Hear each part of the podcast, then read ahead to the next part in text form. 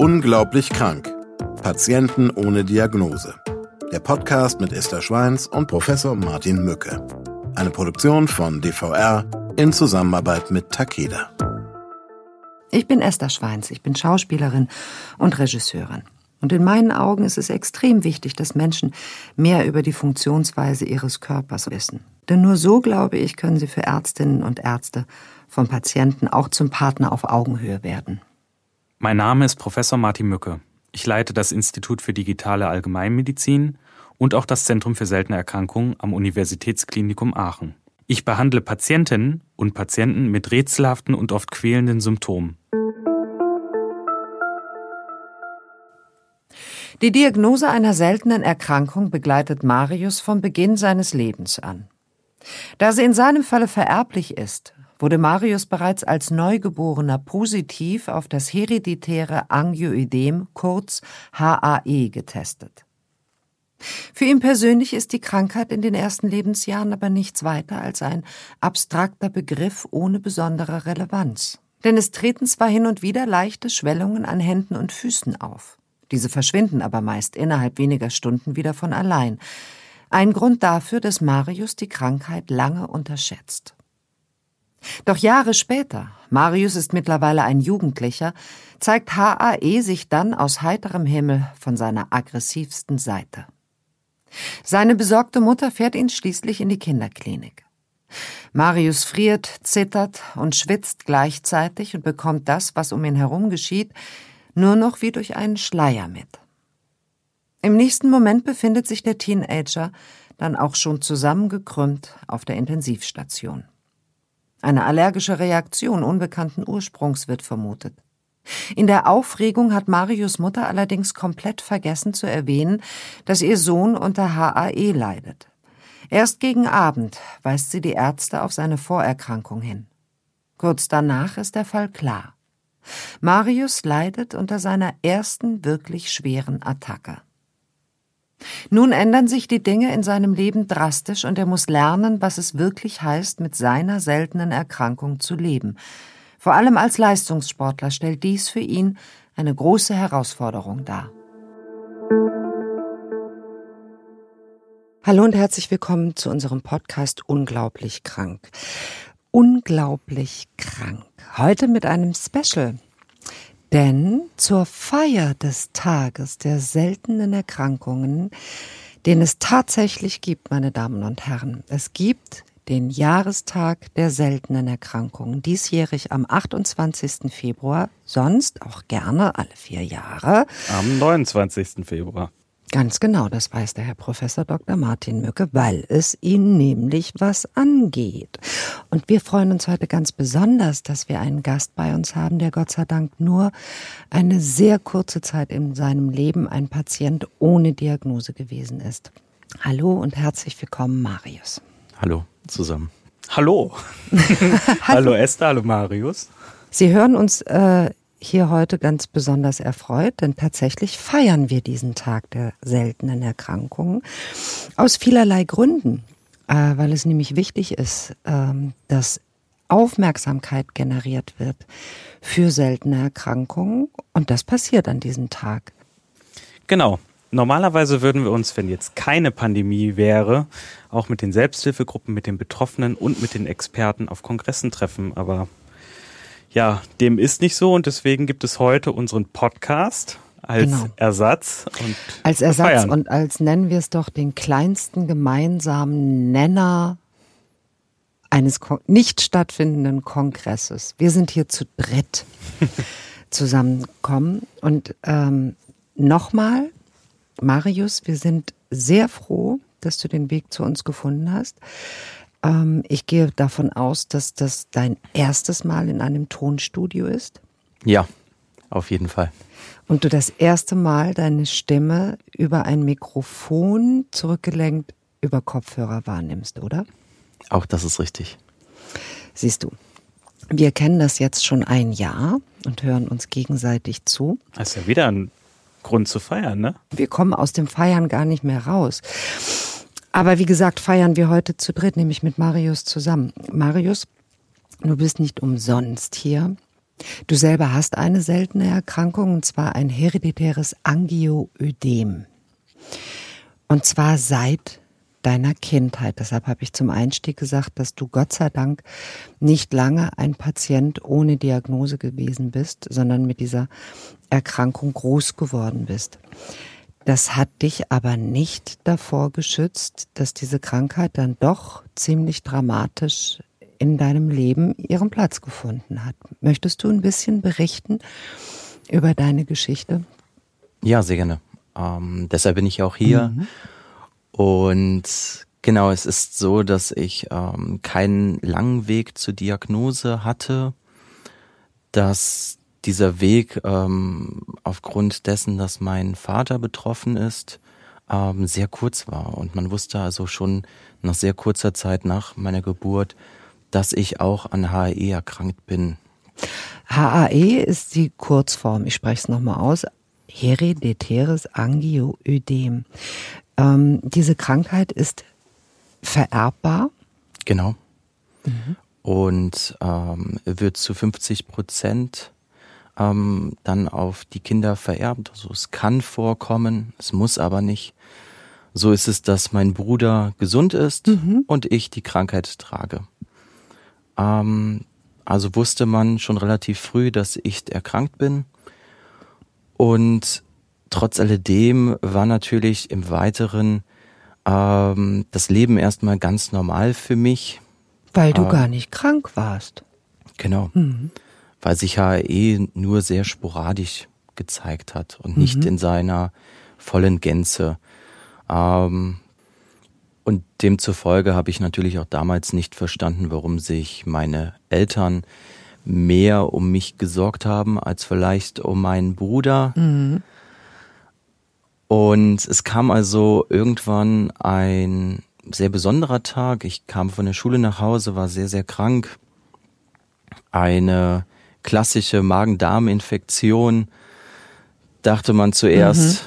Um, und leider hat sich dann doch herausgestellt, dass das meine ganz, ganz große erste H A E-Attacke war.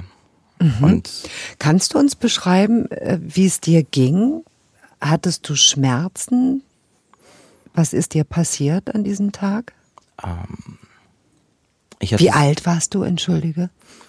Ich war damals dreizehn, mhm, und die Schmerzen wurden über die Zeit so stark, dass ich auch das Bewusstsein verloren habe.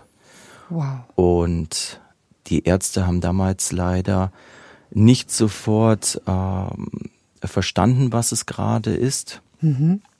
Also auch trotz Diagnose.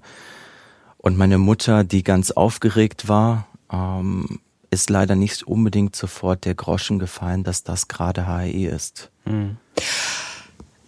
Also obwohl, obwohl ihr bzw. deine Eltern natürlich wussten, dass du Träger dieser Krankheit bist, äh, war es dann in diesem, in diesem aufgeregten Moment, äh, kam niemandem wirklich zu Bewusstsein, dass dies eine mögliche Attacke sein könnte, sodass du im Krankenhaus schon warst, ohne dass äh, man den Ärzten sagen konnte, was es möglicherweise ist, was dich da gerade quält. Genau. Und wie lange hat diese Unsicherheit gedauert? Ich glaube, damals sind wir gegen Mittag ins Krankenhaus gefahren, weil es mir zunehmend schlechter ging. Und in den späten Nachtstunden zum nächsten Tag habe ich dann das entsprechende richtige Medikament erst erhalten, nachdem der Oberarzt nochmal ein Gespräch mit meiner Mutter geführt hat, in dem er wirklich alles abgefragt hat. Und dann hat meine Mutter beiläufig erwähnt, dass ich eben eine Erkrankung habe, H A E, die vor dreizehn Jahren diagnostiziert wurde, die sich auch hin und wieder mal ganz leicht zeigt, aber bis dato noch nicht wirklich schwer. Und Wahnsinn. Und wie hat sich die Krankheit vorher gezeigt? Was gab es da für Symptome? Vorher gab es die ganz klassischen Symptome ähm, in Form von Extremitäten, die schwellen. Das heißt also leichte Handschwellungen, mhm, und leichte Fußschwellungen. Kann man sich ungefähr so vorstellen, als wenn man einen sehr langen Marsch gegangen ist und am Abend einfach erschöpft ist und dicke und so Füße hat. Dicke Füße hat oder nach einem langen Flug. Genau. Sowas. Also genau. gar nichts, gar nichts großartig Aufsehenerregendes. Und vielleicht auch, also ich kann mir das so vorstellen als Mutter, wenn mein Junge so eine Erkrankung hat und es eben nur zu diesen leichten, ganz leichten Ausformungen kommt, dass diese Krankheit in den Hintergrund äh, gedrängt wird und man vielleicht auch denkt, ach naja, vielleicht ist es ja eine ganz leichte Ausformung nur. Mhm. Und wir sind nochmal davon gekommen. Martin, was meinst du? Ja, also es ist äh, so, wie Marius schon beschreibt, der der Klassiker, ne? Also mhm. man denkt, es sind leichte äh, Schwellungen, vielleicht leichte Verletzungen, die da entstanden sind. Mhm. Ähm, man ist umgeknickt vielleicht, unbewusst und hat dadurch eine äh, Schwellung im Sprunggelenk meinetwegen bekommen. Oder halt äh, eine allergische Reaktion. Das ist ja so ja. der Konterpart dazu, ne? Und äh, ja, also was mich persönlich nochmal interessieren würde, du hattest gesagt, Ähm, dass du dann Bauchschmerzen, also eine starke Bauchschmerzattacke äh, bekommen hattest. Genau. Und ähm, viele Betroffene beschreiben das ja dann tatsächlich als starke, kolikartige hm. Schmerzen. Wie war das denn bei dir? Genau, also es ist wirklich so, ich habe es natürlich auch heute noch und ähm, es ist also nicht damals äh, mit einer Medikamentengabe geheilt hm. worden, dass ich ähm, immerzu dann sehr krampfartige sehr, sehr starke ähm, Schmerzen habe, die aber auch von der Intensität mit der Dauer stärker werden. Hm.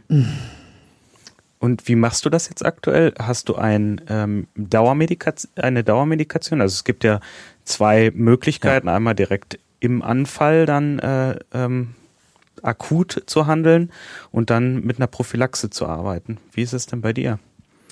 Bei mir gab es in der Vergangenheit ganz große Schwankungen. Einfach ähm, ganz platt gesagt in der Aktivität meiner Erkrankung. Mhm. Und so habe ich zum einen auch die Prophylaxe in meiner Zeit mit H R E gehabt und bin aktuell allerdings wieder in dem ganz normalen Akutbehandlung. Mhm. Wie würdest du, Marius, jemandem deine Erkrankung erklären? Meine Erkrankung zu erklären ist manchmal ein bisschen schwierig. Das glaube ich. Aber grundweg habe ich eigentlich einen ganz einfachen Weg gefunden. Dass meine Gefäßwände, also wir haben alle Blut und das Blut muss irgendwo durchfließen. Und diese Gefäßwände halten allerdings manchmal nicht so ganz dicht. Und dann kann ein bisschen Flüssigkeit austreten. Und das bisschen Flüssigkeit, das geht aber nicht irgendwo hin, sondern das geht halt aus den Gefäßen raus in mhm. den Raum, der da drum liegt. Mhm. Und das führt leider dann zu Schwellungen. Und diese Schwellungen nehmen leider ganz viel Platz ein, der eigentlich im Körper nicht unbedingt Dafür. vorhanden mhm. ist. Und dieser Platzmangel, der dann herrscht, mhm. der löst dann leider ganz starke Schwellungen. Schmerzen aus. Mhm. Wie lange dauert so eine Attacke für gewöhnlich? Eine Attacke, die ich nicht behandle oder die ich behandle. Das muss man immer bei uns unterscheiden. Erst die unbehandelte und dann die behandelte. Eine nicht behandelte Attacke. Und das ist ein ganz, ganz schwieriges. Das stimmt. Mhm, deshalb ähm, frage ich. Die kann ein paar Stunden dauern, wenn mhm. wir von einer Attacke sprechen, an meinen Händen zum Beispiel, ähm, dann reicht es manchmal, die ein wenig zu kühlen, aber die Attacke kommt leider wieder. Mhm. Und das ist unterschiedlich bei uns Betroffenen.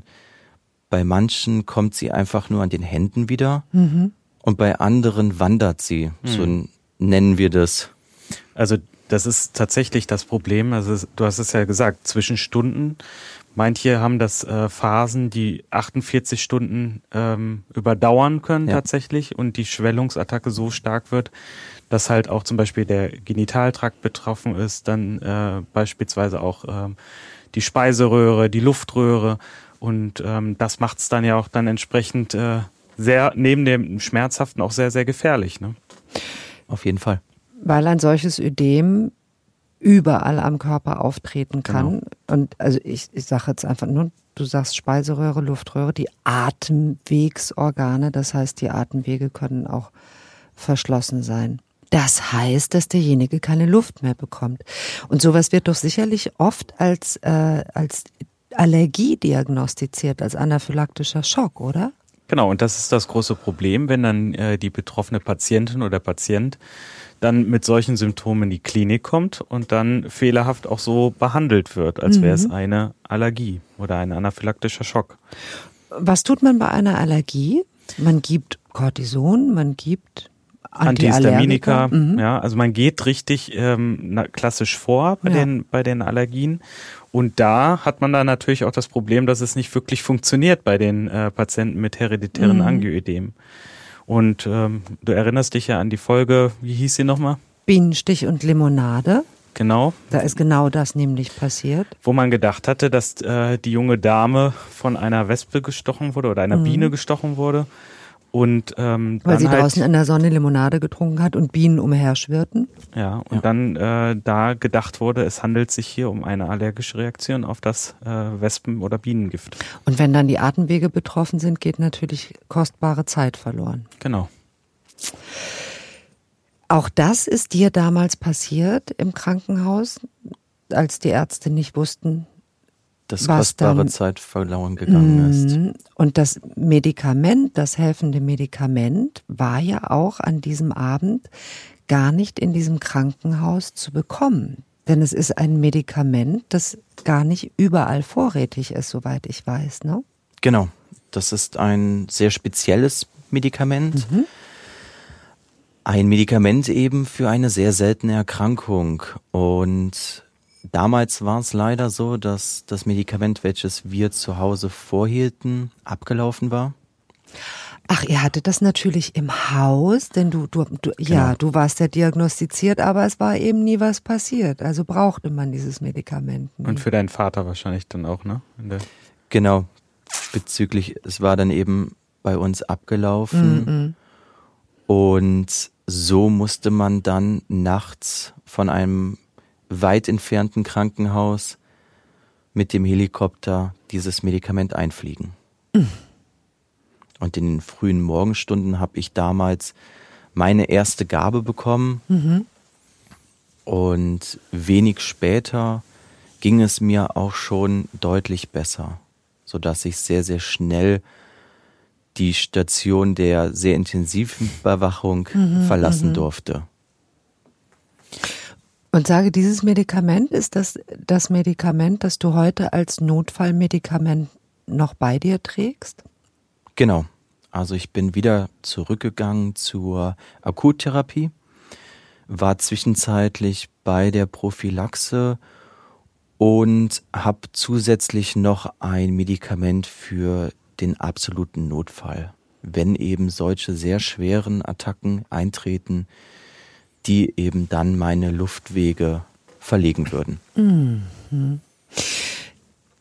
Können wir das kurz klären?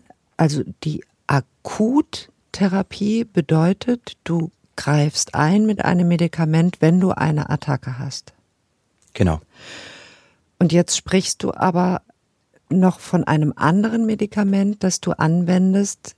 Kannst du das überhaupt dann noch selber anwenden, frage ich mich, wenn es dir so schlecht geht? Meine Erkrankung und ich mhm. haben mittlerweile einen guten Weg gefunden mhm. und eine sehr gute Kooperation gegründet.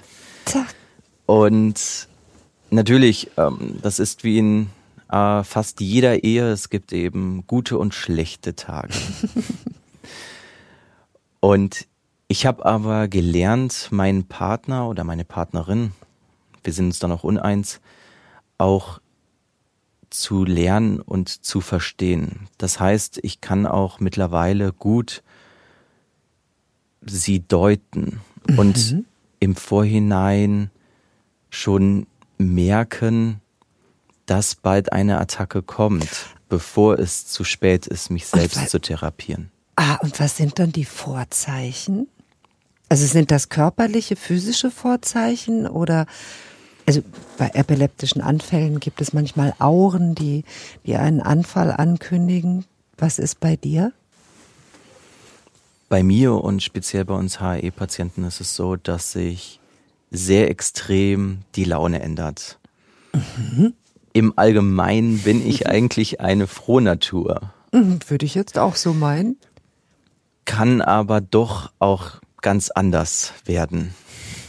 Ach, tatsächlich, du bekommst, und wie lange vor so einer Attacke bekommst du dann schlecht, also schle- sprichwörtlich schlechte Laune, wirst du grummelig? Ich würde sogar weitergehen. Ähm, ich möchte keiner Frau zu nahe treten, aber ich würde sagen, ich werde sehr zickig. Ach. Ja, da ist auch eine kleine Diva in mir. Vielleicht auch bockig. Ja, vielleicht auch das. Dann kann man zickig und bockig gleichzeitig werden. Ja, dann wirst du ungeduldig und äh, reißt dir der Geduldsfaden. Und, und wie lange vor so einer Attacke? Kann, also kann man sowas eingrenzen? So ein Vorbote kommt in aller Regel zwei Tage, drei Tage vielleicht vorher und kündigt eine etwas schwerere Attacke durchaus an. Ach, eine leichtere Attacke hätte jetzt keine schlechte Laune. Noch nicht mal eine kleine miese Laune. Hm? Eine leichte Attacke ist für mich persönlich, wenn ich lediglich die Hände oder auch ja. die Füße geschwollen habe, was durchweg, und das vielleicht auch einmal zu sagen, nicht hundert Prozent zu vergleichen ist mit der reinen Schwellung, die man von einer Überanstrengung erfährt, mhm. sondern die H E-Patienten meist auch davon berichten, dass sie einen Ameisenlaufen mhm. haben. Uh, das ist ja schwer unangenehm. So ein Kribbeln. Ähm, wie ist das denn bei dir? Hast du denn irgendwie Auslöser mal ähm, für dich selber wahrnehmen können? Weil, also ich erinnere mich da immer, wenn ich an, auf Kongresse gehe, da werden die Themen H E natürlich, stehen da auch auf der ja. Tagesordnung, gerade bei den seltenen Erkrankungen immer ein sehr gern gesehenes Thema. Mhm. Und äh, da werden natürlich die verschiedensten Auslöser immer diskutiert. Also vom Wetter, von Stressfaktoren über bestimmte Nahrungsmittel. Wie ist das bei dir? Hast du da irgendwie Ideen dazu? Bei mir persönlich würde ich sagen, dass Stress, ob eben leider positiver oder auch negativer, ah. immer wieder ein Auslöser dafür ist. Mhm. Ähm, gerade emotionaler Stress sind eben solche Trigger, die bei mir sehr schwer ins Gewicht fallen. Und Marius, wie ist das denn mit äh, physischen Triggern? Also wie ist es, wenn du zum Beispiel Fahrrad fährst oder äh, läufst und da an deine Leistungsgrenze gehst? Denn du bist ja hochleistungsmäßig Rad gefahren. Du bist ein Wettkampfsportler gewesen. Genau. Ähm, ich habe damals angefangen, eben auch zur, zur selben Zeit, also mit dreizehn, vierzehn, dann äh, mich immer intensiver in den Radsport zu stürzen. Und um die Frage nochmal aufzugreifen, die Korrelation zwischen eben dem Radsport, dem physischen Stress und meinen Attacken konnte ich und kann ich auch bis heute nicht bestätigen. Mhm.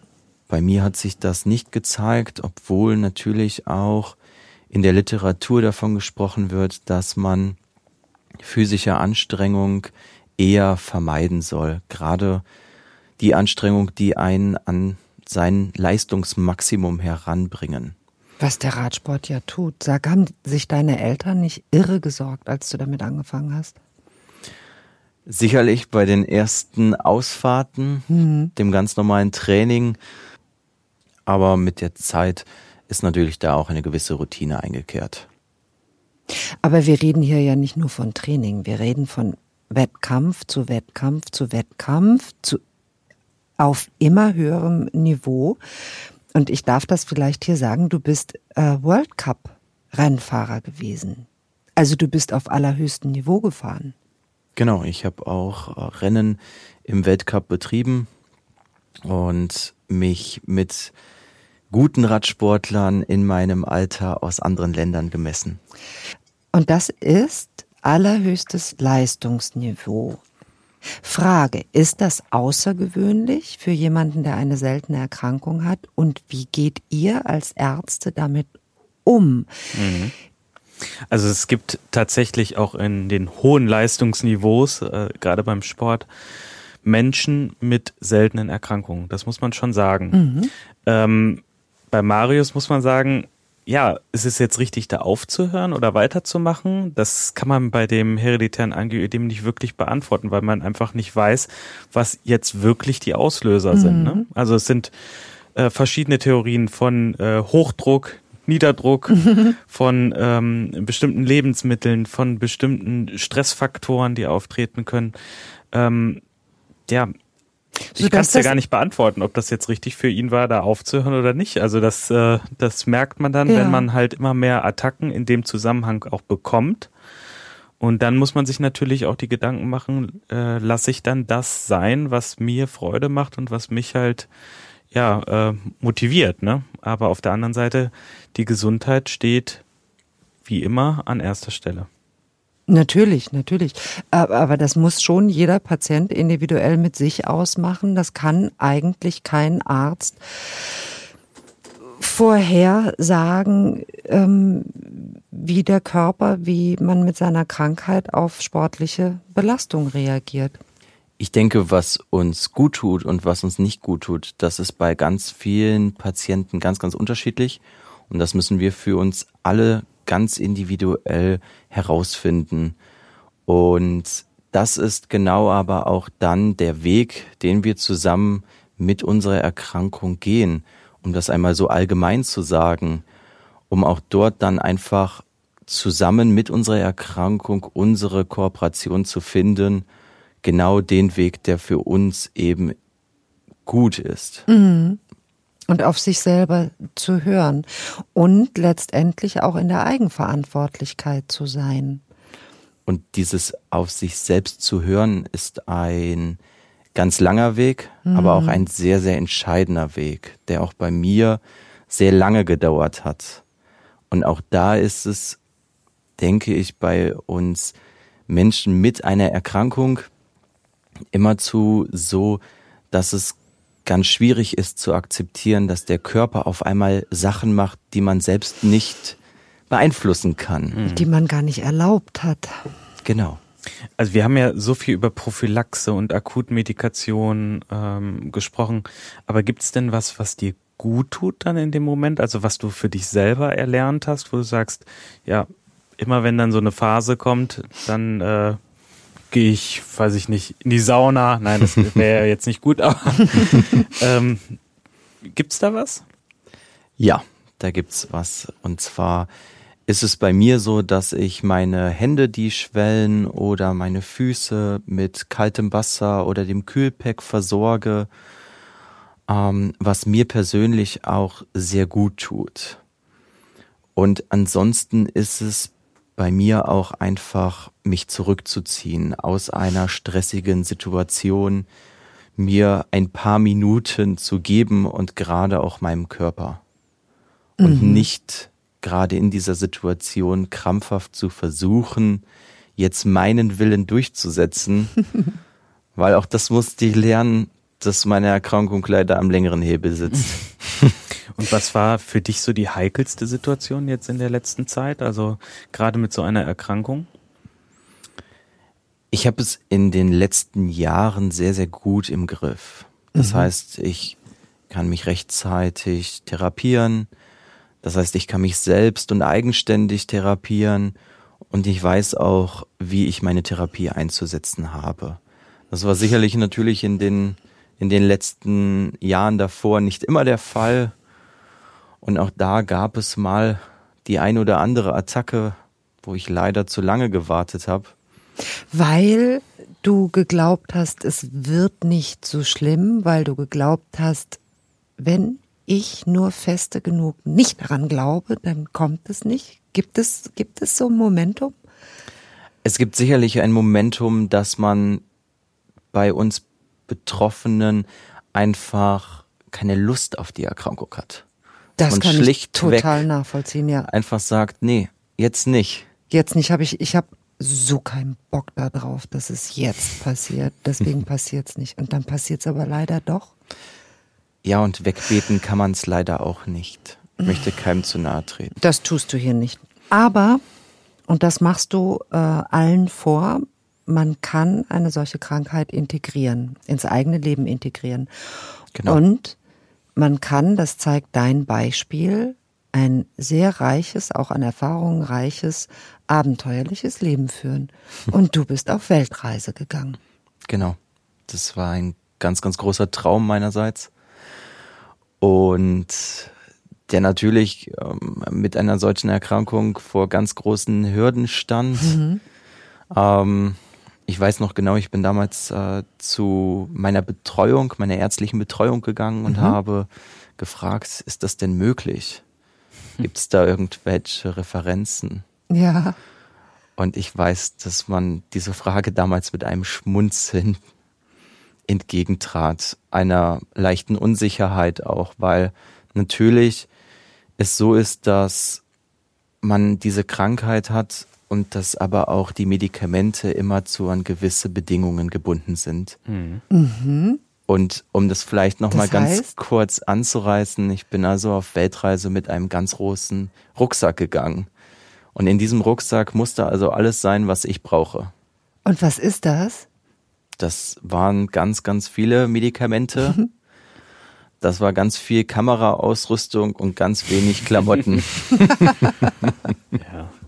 Also das ist auch tatsächlich immer wieder ein Punkt, ähm, der mir begegnet in der Praxis. Mhm. Ähm, ich möchte reisen, ich ähm, möchte vielleicht auch mal jemanden einfach so besuchen gehen und dann äh, die Einreisebestimmungen dann von bestimmten Ländern, die spielen da eine Rolle. Dann die Frage Ach nach so, den, natürlich auch Medikamente ja. in ja über das Grenzen ist, äh, transportieren. Die müssen gekühlt werden, die müssen bestimmten äh, Situationen bestehen. Du kannst da nicht einfach mal äh, jetzt, äh, weiß ich nicht, in die Tropen fahren. Mit so einem Rucksack, ja, den musst du dann natürlich dann auch entsprechend gekühlt halten. Mhm. Wir machen das zum Beispiel bei uns in der Praxis und äh, auch am Zentrum häufig so, dass wir dann entsprechende Pässe ausstellen. Also ja. es sind ähm, ähm, auf die, in diesen Pässen werden dann die Medikamente vermerkt, die werden dann ärztlich nochmal in verschiedenen Sprachen wird es dann übersetzt. Und ähm, dann wird es gestempelt. Und das ist äh, eigentlich ein Dokument, mit dem man sehr, sehr gut dann auch durch die Zolls dieser Welt kommt. Ja. Das kann ich bestätigen. Und das ist halt auch total wichtig. Angibt. Denn in den Koffer dürfen äh, Medikamente auch nicht, ne? Mhm. Das heißt, du musst sie mit dir tragen. Und dann wirst du natürlich an der Sicherheitskontrolle aufgehalten. Naja, fängt ja schon an, wenn du eine Spritze ins Flugzeug mit reinnimmst. Ja, also da wirst du sofort äh, dann... Ja, natürlich, mit einer Spritze kann man kann kriegst man du direkt Probleme. Und mhm. gerade eben auch... Ähm, ist es so, dass man ja eine Attacke auch sicherlich im Flieger bekommen genau. kann. Mhm. Und jetzt ist meine Medikation um die halbe Welt gereist, aber leider ein Stockwerk tiefer und ich komme da gerade nicht dran. Natürlich mhm. muss ich sie mit mir on board nehmen. Das war ja wirklich also eine Weltreise und musstest du deine Medikamente einsetzen? Ja, ich musste meine Medikamente einsetzen ähm, und das auch nicht zu knapp. Mhm. Aber sie haben gereicht und dank äh, meiner Freundin oder Freunden, die auch für Nachschub gesorgt haben, bin ich eben um die Welt gekommen. Also Bist, bist du alleine gereist? Ich bin Teile alleine gereist, mhm. Teile mit Freunden mhm. oder meiner Freundin. Das ist sehr mutig, Teile alleine zu reisen. Mit der Freundin auch. Und weil wir, oder du über Mut sprichst, deine Krankheit ist erblich. Genau. Ähm, darf ich dir die Frage stellen, ob du darüber nachdenkst, wenn du eine Familie gründest oder wie du ihr darüber nachdenkt? Esther, ich finde das eine sehr gute Frage, weil ähm, das ist ja auch eine fünfzig-prozentige Wahrscheinlichkeit, dieses Merkmal dann auch an seine Kinder weiterzugeben. Genau. Und das sind natürlich auch fünfzig Prozent, die für ein Nein sprechen könnten. In unserem Fall, es ist bei, also bei Weitem noch nicht so, dass wir ge- konkret darüber nachdenken. Ist es allerdings so, dass wir uns aktuell doch Kinder auch vorstellen könnten und auch mit dem Risiko, diese fünfzig Prozent zu erwischen. Und es tut sich natürlich ja auch viel, ne? Also genau. H I V wird äh, gut beforscht. Und äh, auch in Deutschland gut beforscht, muss man ja dazu sagen. Gibt ja viele Spitzenzentren auch in Deutschland. Und, woran äh, liegt das, dass ausgerechnet H A E gut beforscht wird? Oder weil, weil es gut beforschbar ist, wenn man das sagen kann? Ich glaube, kann. Es haben sich einfach so Gruppen zusammengetan hier. Und äh, das, also das Thema ist äh, bei den seltenen Erkrankungen auch was, was man gut angehen kann, mhm, mit der C eins Esterase und äh, den vielen unklaren Varianten. Also ich ja. spreche jetzt nur nochmal an Typ drei. Wir haben es ja in unserem damaligen Podcast auch gut behandelt. Ähm, also wenn ihr mehr wissen wollt, hört da ruhig auch nochmal rein. Ähm, Wobei wir vielleicht den ganz kleinen Ausflug doch nochmal schnell machen können, worum es eigentlich geht. Es geht wie immer um ein zu wenig von etwas, was zu einem zu viel von etwas führt. Vielleicht magst du es doch nochmal ganz kurz erklären. Genau, also wir haben hier die drei Typen, Typ eins, zwei und drei. Und ähm, der, der klassische Typ des hereditären Angioödems ist ja vor allen Dingen auch ein Mangel der C eins Esterase. Mhm. Ähm, da, wie ist das bei dir überhaupt, Marius? Wir haben dich gar nicht gefragt. Wir haben einfach gesagt, der hat ein hereditäres Angioödem. Was bist denn du für ein Typ? Typ? Was für ein Typ bist du denn eigentlich? Ich bin der Typ eins. Das heißt, bei mir ist C eins Esterase-Inhibitor mangelhaft leider vorhanden, erniedrigt, sagt man es, glaube ich, ganz klassisch in der Medizin.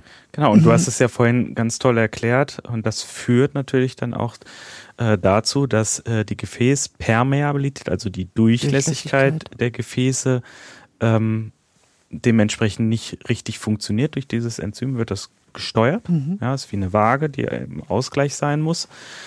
Und dann kommt es dann natürlich, wie du es gesagt hast, äh, zu der Flüssigkeitseinlagerung in den Geweben, was natürlich ein immensen Druck dann auf das System ausführen kann und an verschiedenen Stellen und so zu diesen Schmerzschüben und halt auch natürlich zu diesen Einengungen führen kann. Mhm. Die dramatisch werden können. Das haben wir geklärt. Ähm,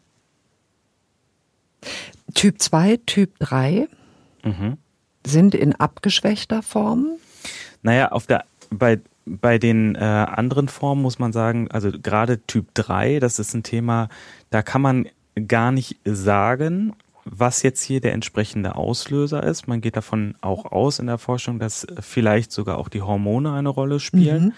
Deswegen ist das ganz interessant, ne? Also du hast äh, von Stimmungsschwankungen gesprochen, ja. Ob das vielleicht im weitesten Sinne auch eine Rolle spielt. Aber da muss man tatsächlich auch nochmal an die Experten verweisen, an die Expertenzentren, also wenn ihr da draußen mehr Fragen habt dazu, da gibt es auch ganz tolle Informationswebsites, auch gerade bei den Selbsthilfegruppen, die viel hierzu anbieten. Und ja, kann ich nur empfehlen. Und sage, du bist in einer Selbsthilfegruppe äh, auch mit organisiert. Du sprichst immer von uns. Genau, ich engagiere mich für unsere Erkrankung sehr. Ähm, in der Vergangenheit auch in einer solchen Selbsthilfegruppe, mhm. allerdings auf internationaler Ebene und dort ganz speziell für die Jungen unter uns. Mhm. Die, die also noch ihren Weg finden müssen mit dieser Erkrankung. Und gibt's da jetzt ganz konkret mit, wir sprechen ja heute mit jemandem, der tatsächlich eine klassische seltene Erkrankung hat. Was würdest du als Ratschlag jemandem mit auf den Weg geben, der jetzt gerade die Diagnose einer seltenen Erkrankung erhalten hat? Dass wir Betroffenen herausfinden müssen für uns, was ist gut.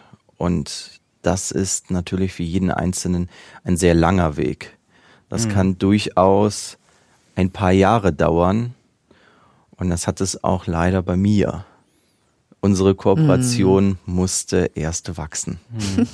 Aus ärztlicher Sicht ähm, ist es ja häufig, häufig so, dass ähm, ihr mit den Erkrankungen einfach auch bei den seltenen Erkrankungen viel besser Bescheid wisst als äh, ja, der klassische Hausarzt oder der Facharzt, weil halt die Erkrankung natürlich nicht so häufig uns über den Weg läuft. Mhm. Hast du die Erfahrung auch gemacht? Ja.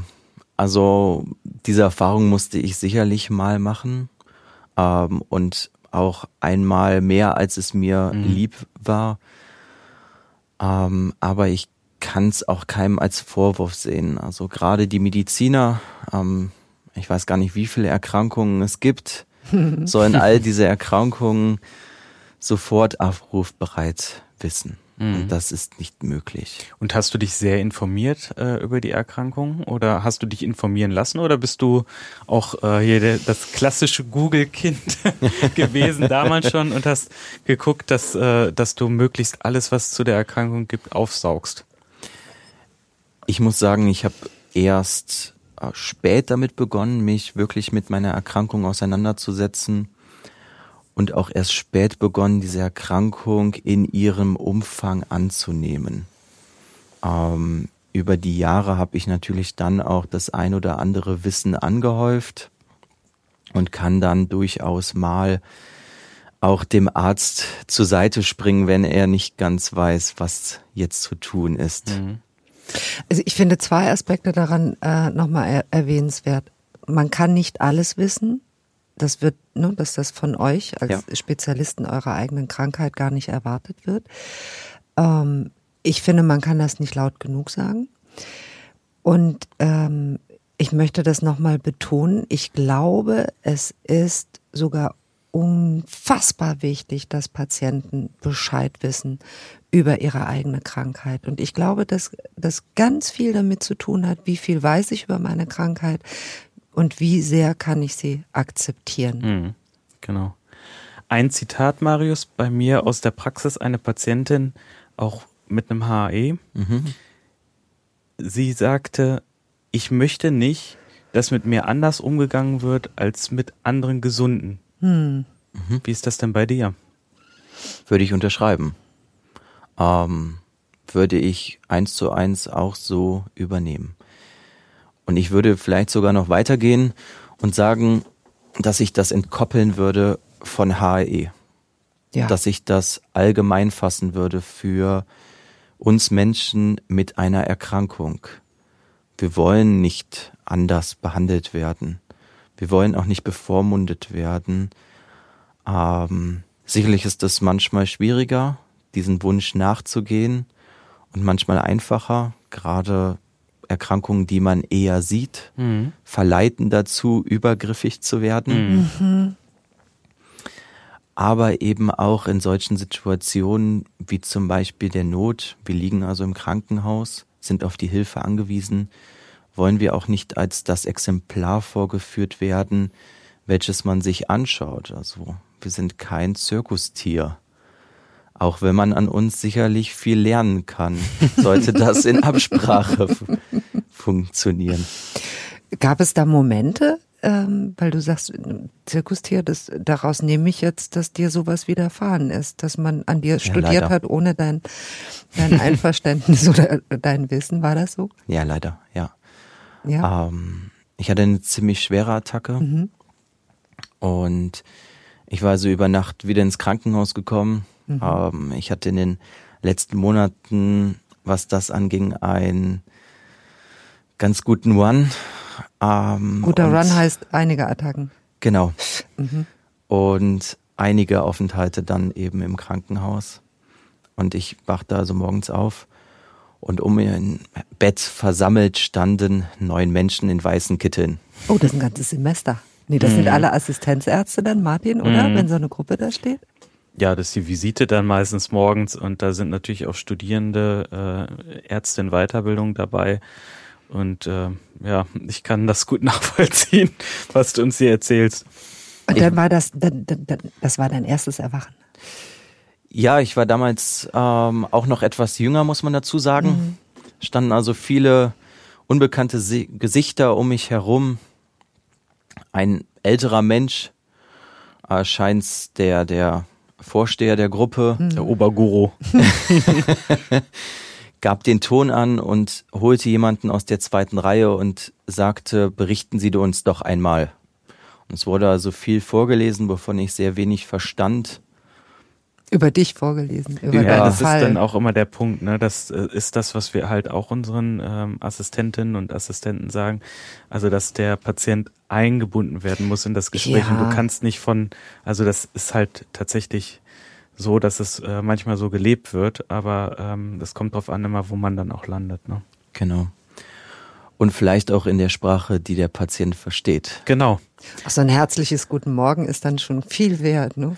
Ja, vielleicht das ist mal ja auch kurz der Punkt, zu erklären. Ja, das ist auch der Punkt, warum wir halt äh, gerade im Zentrum für seltene Erkrankungen und bei den Briefen, die sind ja an die Patienten gerichtet und nicht unbedingt mhm. an den Behandler, damit der Patient auch weiß, worum es geht, in mhm. einfacher, verständlicher Sprache. Ne? Ja, aber äh, vielleicht abschließend, sag uns doch nochmal, was glaubst du denn? Du sitzt ja jetzt hier in der Gruppe. Wir, wir fighten ja. Die kleinste um Möglichkeit von Gruppe. Genau, das Bewusstsein für seltene Erkrankungen zu stärken. Mhm. Hast du einen Tipp für uns ähm, und für alle anderen da draußen, wie wir gemeinsam ähm, das Bewusstsein für die seltenen Erkrankungen steigern können? Ja, indem wir einen Raum schaffen für diese seltenen Erkrankungen, wie zum Beispiel durch unsere kleine Gruppe hier, unseren Podcast.